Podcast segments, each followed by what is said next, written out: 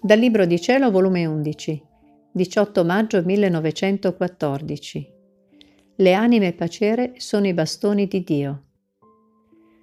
Sentendomi oppressa, stavo quasi in atto di essere sorpresa dalle velenose onde della turbazione. Il mio amabile Gesù, mia sentinella fedele, è subito corso a impedire che la turbazione entrasse in me e sgridandomi mi ha detto, Figlia, che fai?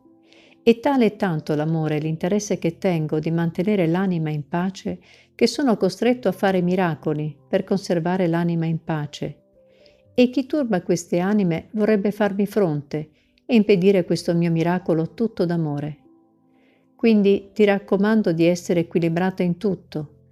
Il mio essere è in pieno equilibrio in tutto. E mali ne vedo, ne sento, amarezze non me ne mancano.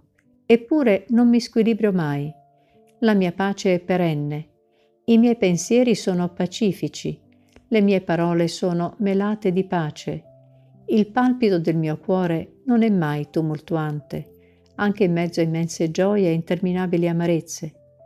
Lo stesso operato delle mie mani nell'atto di flagellare scorre sulla terra inviluppato nelle onde di pace. Sicché se tu non ti conservi in pace, stando nel tuo cuore mi sento disonorato, e il mio modo e il tuo non andranno più d'accordo, sicché mi sentirei in te inceppato di svolgere i miei modi in te, e quindi mi renderesti infelice.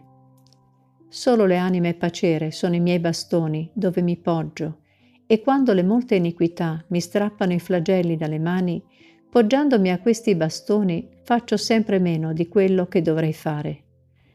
Ah, se mai sia mi mancassero questi bastoni, mancandomi gli appoggi, manderei tutto a rovina.